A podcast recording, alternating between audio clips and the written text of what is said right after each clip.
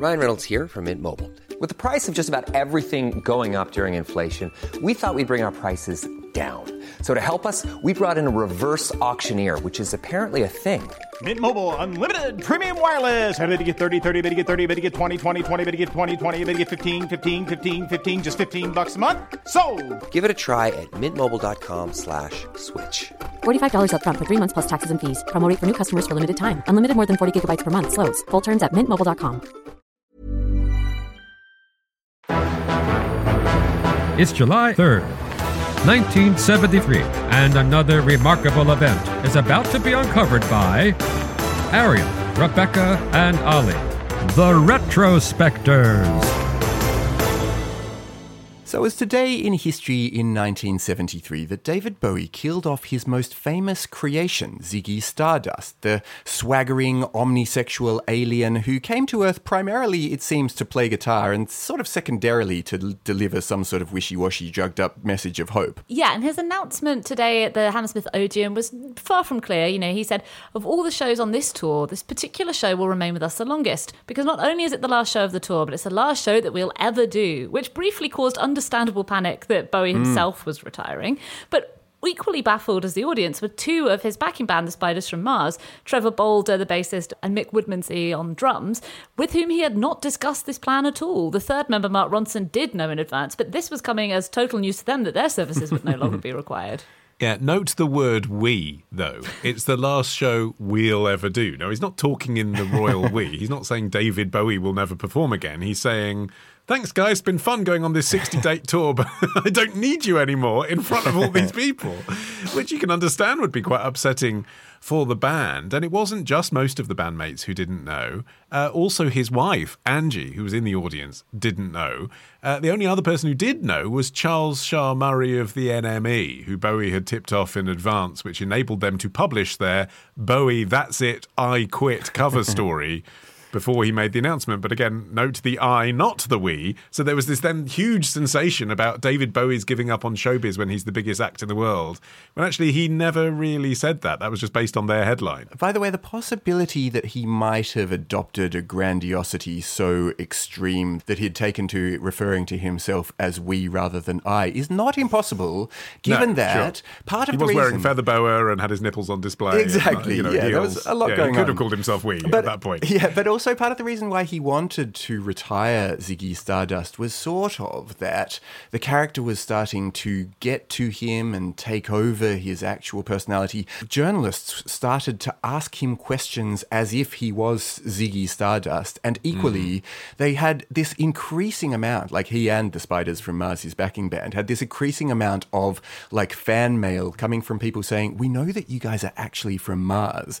So, you know, there was this kind of feeling like, uh, you just got to get rid of this before it kind of overwhelms the person I am. Who'd, who'd have thought this act could possibly attract weirdos? Yeah. You know, Right. but I, yeah, Bowie himself said later, I became Ziggy Stardust. David Bowie went totally out the window. Everybody was convincing me that I was a messiah. I got hopelessly lost in the fantasy. And that was particularly problematic for the character of Ziggy Stardust in particular, because Ziggy was intended as a metaphor for the destructive nature of celebrity worship. You know, the album depicts Ziggy being treated as a messiah as Bowie was being, and then, you know, being torn apart in the finale. So for Ziggy to become a real star and kind of subsume his creator was the exact opposite of the message that it was supposed to be portraying originally.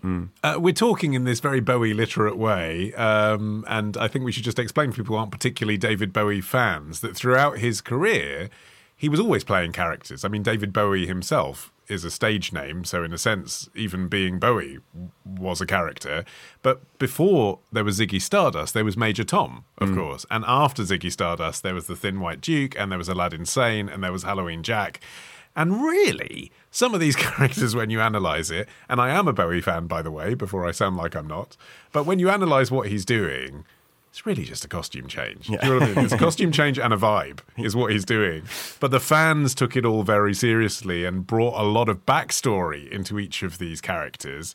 So it's kind of became a big deal to kill off Ziggy. But really, what was Ziggy? Ziggy was a look for an album cover and some lyrics that told a story. Yeah. Really, is what Ziggy was. He was still David Bowie performing underneath it for years afterwards. Yeah, he credited two men as serving as the inspiration for Ziggy Stardust. The first was a man that he met and spoke with after his first Velvet Underground concert, and he thought that this guy was Lou Reed, but actually he was Reed's replacement in the Velvet Underground, and he was talking about how he wrote Waiting for the Man and all these things.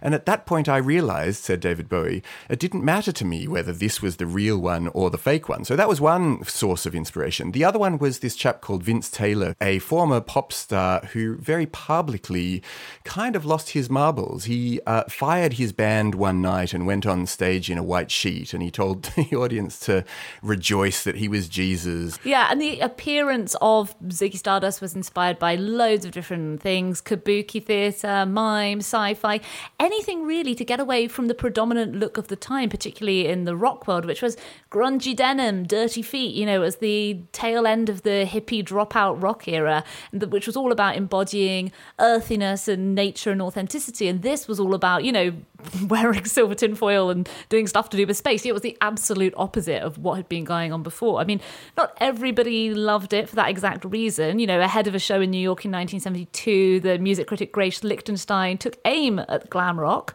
and compared Bowie and Alice Cooper, the other target for ire, to, you know, butch rockers like Creedence Clearwater Revival. She wrote, Call it freak rock, transvestite rock, or decadent rock. The uglies are the latest giggle on the pop music scene. Whether freak rock is just a momentary lapse in the development of popular taste or a harbinger of even greater excess remains to be seen, but the trend can't be ignored. Hmm. Yeah, I suppose the audience that were really getting into Ziggy were tapping into a vibe of what you'd now think of as as pride, right? So Bowie had hmm. talked about being gay, and not all the audience were gay. And in fact, David Bowie continued to sleep with women for the rest of his life. But the point was that he'd opened up a conversation about sexuality in mainstream pop music. And so for the people that were there, it was like this is a, a big pop star coming on in this transsexual way with all these elaborate costumes and all the rest of it. So when he then stands up in front of all these people who have really bought this character and feels that this character is saying something about themselves that has not been said, there were people that were devastated in Yeah. the audience that this was going to be his last show. I mean, one thing about this character that he created that still remains unclear this many years on is whether the whole idea of Ziggy was planned as a concept album or whether that's a sort of story that ha- happened by happy accident that was then sold to the public. And his producer, Ken Scott, actually thinks that it's the latter. He thinks that uh, Ziggy Stardust, Lady Stardust, and Star, those three songs were designed to be linked together, but he said nothing else about the album hangs together as a complete work. That that was kind of a thing that was projected on it. Yeah, and I mean, that makes sense because even though it was the Ziggy Stardust tour, Ziggy himself didn't actually make an appearance until the second show. I mean, this tour was remarkable. You know, it lasted a year and a half, and it took him to stardom from, from almost nothing. I mean, hmm. Ziggy's first appearance at this second date happened at the Toby Jug pub in Tolworth, Kingston upon Thames, to a crowd of about 60 people. Yeah, I love the fact that his first gig was in Aylesbury.